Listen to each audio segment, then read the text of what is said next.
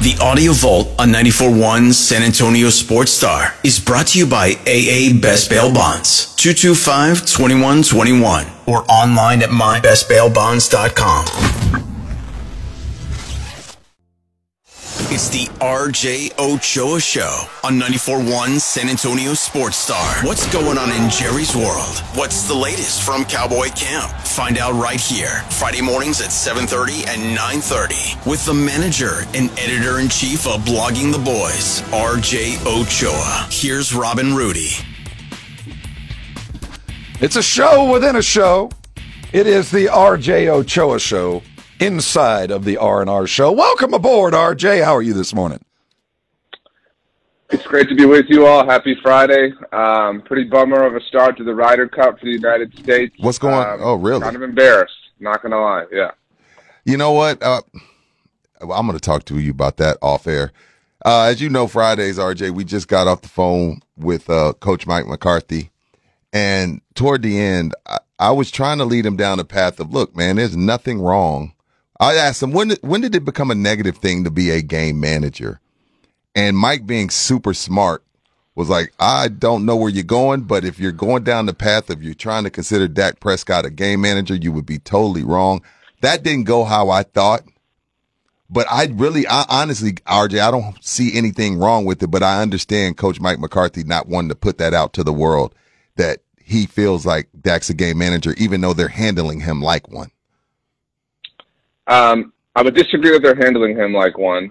Really? Um, I think it's I think it's a funny question, um, given your Facebook post right after the Cowboys lost to the Cardinals. I don't know what you're talking about. But uh, um, I don't know. but um, th- there's a great line that I'll steal from Bob Sturm of, of the Ticket and uh, and his own Substack um, when he talks about quarterback play. Um, he says you have to be the thermostat. You can't be the thermometer. Some some players are the thermometer and they, they reflect the temperature of the room, but when you're the thermostat, you have to set the way things are. Mm. Um, and so um, I know I the the term game manager or bus driver is cute and, and gives you butterflies and, and makes you feel like you can moonwalk, but um, I mean, if, if you don't believe that Dak is is a thermostat, then I don't know that you've been watching the right and appropriate but, things for the but last what I'm saying, but what I'm saying is, let's say he was whatever you want to call it. I, why is that a, when did that become a bad thing? Like, is the goal to win Super Bowls or is the goal to make your quarterback feel like he's better than he is? What's the goal? I mean, I agree with that as a general philosophy. Um, but I mean, so in this case, these are two different subjects, right? Like, is Okay. Dak one of these things? No. Um, but is being one of these things a bad thing? Um, because even even game managers or bus drivers get hot, right? I mean, Right. Joe Flacco threw 11 touchdowns and no picks in the run to winning Super Bowl 47. Eli Manning did it twice, right? Like, you know, um, but even then, like, I think the term implies that you are incapable of doing anything. That, that you know you're only a thermometer. That you don't have the ability to set the temperature by any stretch. I think people would say that somebody like Mac Jones is maybe a glorified game manager. That Zach Wilson, in his best efforts, could be a game manager. That Daniel Jones might be a game manager, but. Uh, but I agree with, with Coach McCarthy and that Dak Prescott's nothing like that. Good for him, clapping back. I like to hear he snapped on a Friday morning. His owner, Jerry Jones, said post game on Sunday that they were limiting Dak, that they were holding him back. And then the few things that he was still allowed to do, they made a whole lot easier to do. Get him, Rob. I mean, but just because they're easier to do doesn't mean they're holding them back. You know what I mean? Like, and I would offer that they didn't make anything easy on Dak in Arizona. I mean, you know, it was it was tough sledding. It was really difficult. Um, and that's not to exonerate Dak. Like Dak can't play that poorly. I mean, you know, th- again, we live in a world where, despite popular belief, multiple things can be true. Um, but um, but yeah, I mean, um, it, it's it's just that's the way things go. Right? There's Like, no Cowboys room for and- reasonable debate here. RJ, yes, Yeah, both mean- things can be true. Uh, with that in mind, the the truth is that Belichick is going to do some things that we expect. Uh, we, they they're going to take away the primary weapons, and I'm sure when he looks at the Cowboys, he looks on one side of the ball, and say, "Well, I need to stop CeeDee Lamb. I, I, I'm going to need to deal with the run game." What do you think that they're going to try to take away from the Cowboys, and how are the Cowboys going to come back against that? I think CD is kind of a, you know at the very top of that list, especially given that CD blew the game for the for the Cowboys or for the Patriots the last time they matched up. Um, I think Tony Pollard's at the top of that list. Um, look, I came on here for the last two Fridays and I was screaming about how stupid everybody was about you know taking Mike McCarthy too literally about wanting to run the ball. Here we are. Tony Pollard leads the NFL in carries is on pace for more work you know, than Zeke Elliott got in all but one of his seasons. Um, so I don't know that I'm eating the crow, but it's in the oven, uh, just in case, you know. Um, and uh, I mean, so that's that's a bit of a tough scene, but so yeah, I mean, that's who they've been. Like, I again, not to go back to Rudy's, you know, original point, but like, I think that that Bill might might make Dak try to throw the ball. I, I don't think the Cowboys want to throw the ball a ton, want to rely on throwing the ball. But I think Bill might, you know, stack the box. Tony Pollard faced the fewest amount of stacked boxes from a percentage standpoint last week. The Cardinals, you know, allowed it because they didn't want Dak to throw, um, which I think should give you a, a point of how respected he is by an elite defensive mind in Jonathan Gannon. But I mean, they they were like, yeah, I mean, go, go ahead. I mean, you know, we're gonna we're gonna take this, and and you can go ahead and make this game go by quickly if you want to try to run the ball and that's going to work against you, and you're going to be the one running at a time. Um, uh, Obes is going to be making the play calls here. Uh, the Cowboys have had a little bit of problems with Obes over the years in his offensive calls. Is there any worry with a different kind of offense as opposed to the Matt Patricia brilliance from last year?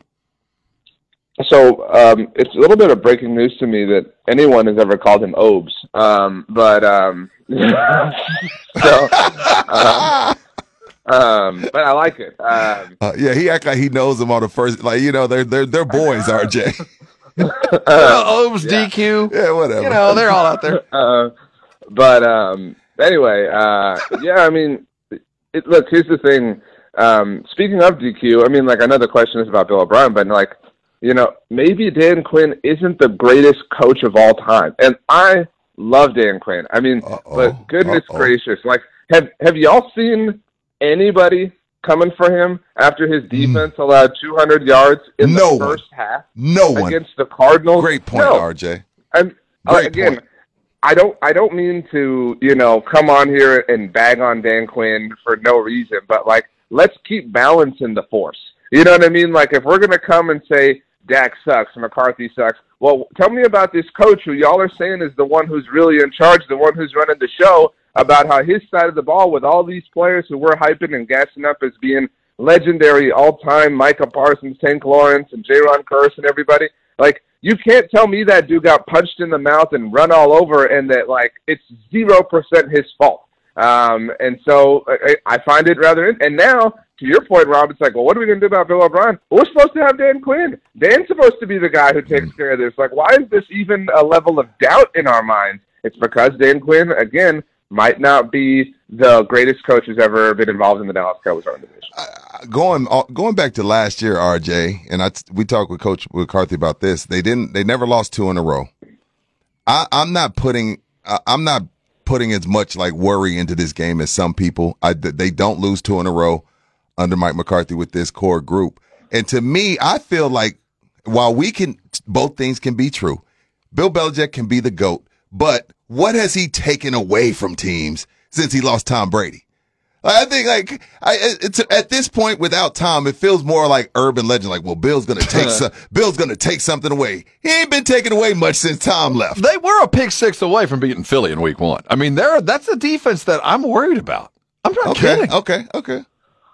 I mean, that Rob's point is fair, and the game that Dallas played against them two years ago. I mean, despite ha- Dallas having a pick six, I mean, they gave up a 75-yard touchdown right after. Again, shout out to the almighty Dan Quinn. Uh, but I mean, you know, it's. I, I agree that it's a little bit like going to a museum. You know what I mean? Like it's like, okay, well, give me my headphones and I'll go press the exhibit numbers. You know what I mean? Like you're not catching Bill in his prime or anything like that. But um, and while they never lost two games in a row last year, who cares? Like it's this year, right? Like I mean, okay. like that, that that means nothing. And I I I do you know I thought it was so interesting last week. CeeDee Lamb was asked about you know obviously at the time the Cowboys were walking on water and, you know how great of a start they'd had and things like that. And he said, look, I mean we can't prove anything in, in the first two weeks. We're we're looking forward to week five. And I thought it was really interesting that he specifically said week believe five. he said that. I know, and that's obviously the San Francisco 49ers Right. game. And so I do hope um, that the loss last week rattled the cage enough to where it's like, hey, man, like, quit looking down the road Mhm. to San Francisco. And and because you can go beat those dudes in October, but at the end of the day, like, they've owned you in January. Like, you know, getting this regular season win will be important, but it won't mean the end of the world. And so, but the fact remains, that's not a, a given of a game. You might lose that game. So if you lose this one, and then you lose the one against one of the best teams in the NFL, all of a sudden you go from two and one to, to th- two and three, and things are really kind of piling against you, even though you didn't lose two games in a row throughout all of 2022. Interesting. That's RJ Ochoa of Blogging the Boys. He joins us every Friday for insight and intrigue. Uh, Monday, was it Monday or Tuesday? The Kyle Pitts rumor kind of jumped out there. And while, you know, Atlanta shot that down pretty quick, it does reflect, I think, at least on the, the periphery of the star, if not inside the doors, that there is a little bit of concern about tight ends ability. Is there some credence to the fact that they're still looking and might be looking outside the star for an, another tight end? this was an amazing rumor to pop up because this was the true like um, this was emblematic of how panicked Cowboys fans were that they just kind of willed this rumor into existence. It, it was their cope. Um, I mean, I think the reality of it isn't isn't necessarily oh the Cowboys missed Dalton Schultz, oh the Cowboys need a tight end, oh Kyle Pitts this or whatever.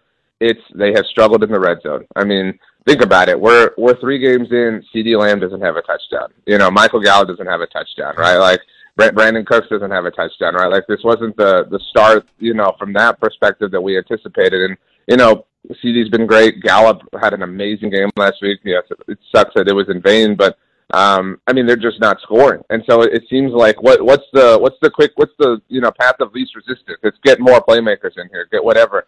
And it's weird. It's it's not that they're you know struggling to get near the end zone. It's just that they can't do it. I mean, so yeah, I mean. I can understand how somebody would say we need these big, strong dudes to get down there because we suck at this right now, and that's that's going to be the thing. Like I, I'm very fascinated to see their first red zone opportunity on Sunday. If they get down and they have to settle for a field goal, um, it will be a tough scene. And there's nothing more emblematic of kind of their overall dysfunction right now. I don't know if y'all saw this. I wrote about it. Brandon Aubrey, who has been amazing, Yes. um, he Yes. is the first kicker in the Super Bowl era to attempt at least 10 field goals in his first three this. career games and make all of them, which is really cool, right? Like, it's awesome. Like, kudos to Brandon Aubrey. Like, shout out to the MLS and everything. But, like, this is pretty dependent upon opportunity. and so it's like, well, this is cool, but, like, I kind of wish you didn't have all these chances early on to set this really unique record. But this is the thing, uh, you know, and I'm trying to stay glass half full because, you know, I'm trying to erase this hater thing. When it does, when they do flip this switch, if they do, RJ, up three weeks into the season, they are double their trips into the red zone from last year. So with the ability to what they're doing between the 20s, if they do figure this out, this could be very dangerous for Philly and San Francisco. Since we, since CD wants to bring up San Francisco, we'll, we'll go there. Um, well, that is a really glass half full perspective. I think you should be embarrassed of the Facebook post that we're talking about and maybe go delete it because that was, uh, Wow. you know, that that wasn't of uh, of this particular mindset. But um, but that's that's well said. Um, it's not often I can say great point, Rudy, uh, about the Dallas Cowboys. Um, and so, I mean, and that's true. And like some of these things, you know, there's natural regression to the mean. We've talked about that a lot. Used that phrase a lot. The Cowboys were the number one red zone offense in the NFL last year. Like what a shocker! You're not going to be number one this year, but um, if you do stabilize, I mean, you know, you don't always regress to the mean, right? Like sometimes you regress to the other end of the spectrum. Um, and so right now that's kind of where they're at. But I, I do think that's a great point. Um, there is something again if you're trying to manage expectations, trying to cope, whatever.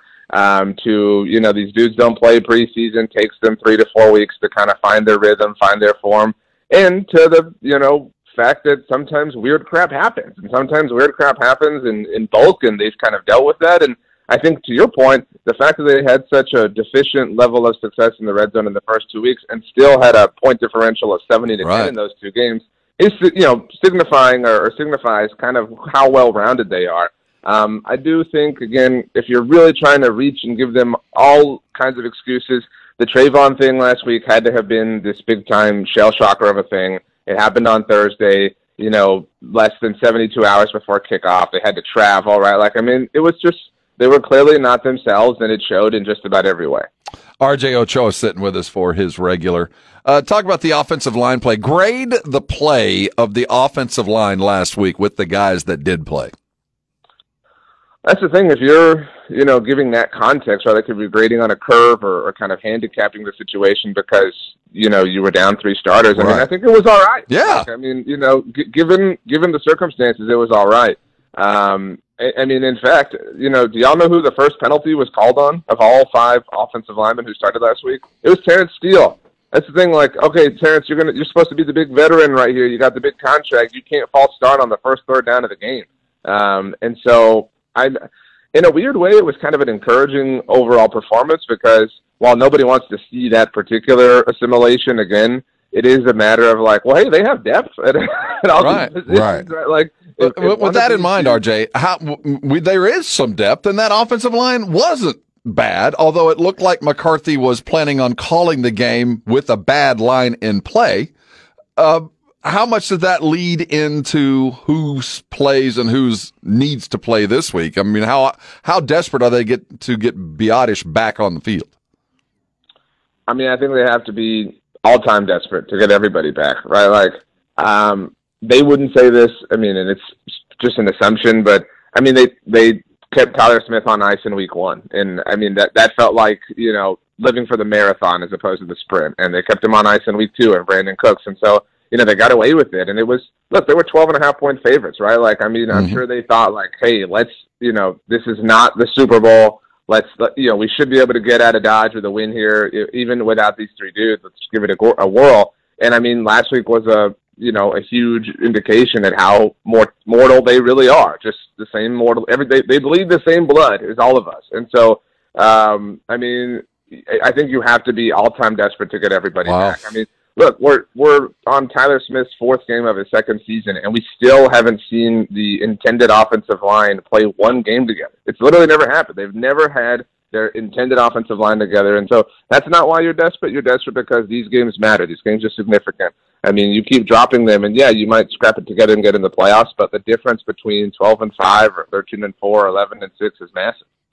Um, we, to, eh, you know, I think the easy, low hanging fruit has been Mazi, RJ. Like, well, he was a first round pick and he, he's not even starting. But when I look back at the numbers, the 207 yards came outside of the tackles. Now, other than Dan Quinn, who are you blaming for that? And, or, you know, can D Law get Micah up to speed enough to fix this? Because, you know, D Law's the run stopper. He's the magic man when it comes to that. How how can you get Micah up to speed, and how do they fix the outside the tackle runs? Yeah, look, I mean, Micah has more than earned the right to talk and to say whatever he wants, like over and over and over again. Um, but Micah came out and was like, "Yeah, they want to run it right at me. Go for it. I, you know, I dare them." Well, whoops. Uh, they did, and uh, it didn't work. Um, so, I mean, you, you, to your point, I mean, like it's a matter of like you you have to be a different player, right? Like you know, like people bag on Tank Lawrence because you know he doesn't have the sack numbers and things like that, but like you can't just like come out in fifth gear when you're playing run defense. And I'm not saying he's a an over aggressive player, but like you have to shift. Like you're not doing the same thing. You have to be able to adjust and you have to be able to to withstand that and absorb all of that. And I mean, you just you have to be ready for that. And that's the thing. Like Micah's now at a point of greatness where teams are going to do that. I mean, it's no coincidence that it was Jonathan Gannon who I, I know he's the def- was the defensive coordinator, but he was on the Eagles staff last year. That were the first team to do that. I mean, like Hmm. the book is out, and and if people are smart enough, they'll they'll open it up and read it and find all the answers. And until Micah shows that he can defend outside runs, teams are going to do it all day long. I would imagine starting on Sunday with the Patriots. Uh, this is one of those funny things that happens during a season, and it's come up around the uh, the star here with Micah Parsons running some tight end reps. What what's the likelihood of the possibility of seeing Micah on offense? I mean, the Cowboys are all time careful with Micah and how many defensive snaps he plays, right? Like they they're trying to preserve him because they believe they're a playoff team and they want him as fresh as possible for the tournament. So, I mean, there's a there's a higher likelihood of Rudy J running a snap at tight end for the Cowboys than than Micah Parsons. He might be the best one on the roster.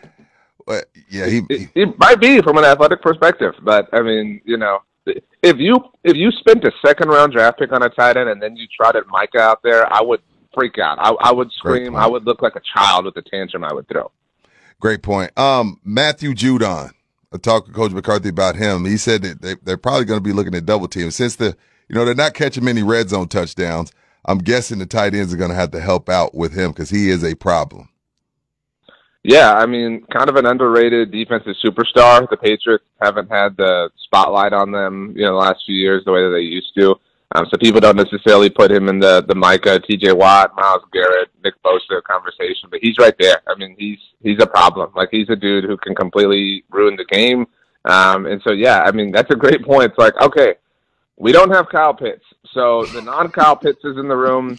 Um, y'all are in charge of uh, of double teaming Matthew Judon, and we'll just kind of live and go to work that way. All right, so the Ryder Cup's sucking it up. Astros ain't playing it in. What's going to keep you happy this weekend other than a Cowboys win? Well, first of all, the Astros are coming off of a an important win. Yeah, they did get one. You're right. It's been a rough week. Good The win. The Mariners win last night um, keeps things all the more tense. Um, this is a great sports weekend. Like this is, I put this up there with all-time sports weekends. You've got baseball regular season coming down to the wire. There is a number of permutations that can happen. Some are highly stressful. Some are incredibly, you know, awesome. You've got the Ryder Cup, although granted, right now USA's got their tail tucked between their legs. You've got college football. Um, obviously, Colorado's going to beat USC and, and flip this whole thing upside down. Of course. Um, you, you've got uh, the NFL in action, the Premier League in action, and Survivor came back on Wednesday. The Amazing Race came back on Wednesday. Lego Masters came back last night. The reality television landscape is at an all-time high. I don't have enough screens. I mean, like I, I have you know a lot going on. I don't have enough time to watch and enjoy all of this. And not only that, to read all the recaps, to listen to all the podcasts, to see and hear all of the analysis. Like this is a full time job on top of everything I'm doing already. Wow, you got a tough life. Yeah, you do. You're great of Micah on edge. Oh, the show. Yeah. Um, I mean, he's a really entertaining personality. He is Um, right. so, And we, yeah. it- it's good for us for what we do, right? I mean, the other thing is like it's not only good for us, but it's actually kind of bad for us because he's so like forthcoming that he kind he kind of like diffuses any potential, you know, this that or whatever. Like he'll be straight up and honest, and then he'll he'll own it. You know what I mean? So it's not like there's ever any like controversy about it. I, what I love about Micah Parsons is he's just like a normal big time sports fan who happens to be one of the best football players in the world. You know, like and like I don't know if y'all saw last night he tweeted he got a lot of heat over the summer for how many NBA jerseys he wears and people think he's a bit of a bandwagon fan. Um and so uh because he's from, you know, Pennsylvania, so he's a Sixers guy, but now he's the Mavs guy and he also likes the Warriors. Um so he tweeted last night he was like, Y'all better believe I'm getting a Dame jersey. He was like, "Go Milwaukee." so I mean, um, it's just. Oh, he also had a Jayson Tatum jersey. Like again, he was just all over the place. I mean, that was the only bad look for him and all this stuff. Belichick let Zeke go crazy or leave him on the bench. I don't know that it's possible for Zeke to go crazy at this point, Rudy. I mean, Yeah, like I again, all due all due respect, um, it, and th- I think that storyline will quickly fizzle out. He's just that's he's just a different player now, and that's okay. Right? Like we all we had some good times. You know, when, when we were all at summer camp 15 years ago, remember? Remember when we were over down by the lake and remember what, what we all saw Rob doing? You know what I mean? Like, it was a good time, you know, but it was in the past at this point. Well, RJ, we thank you for your stop by. Enjoy your full weekend. We'll talk to you next week. I hope each of you has a scoop of vanilla ice cream before the weekend.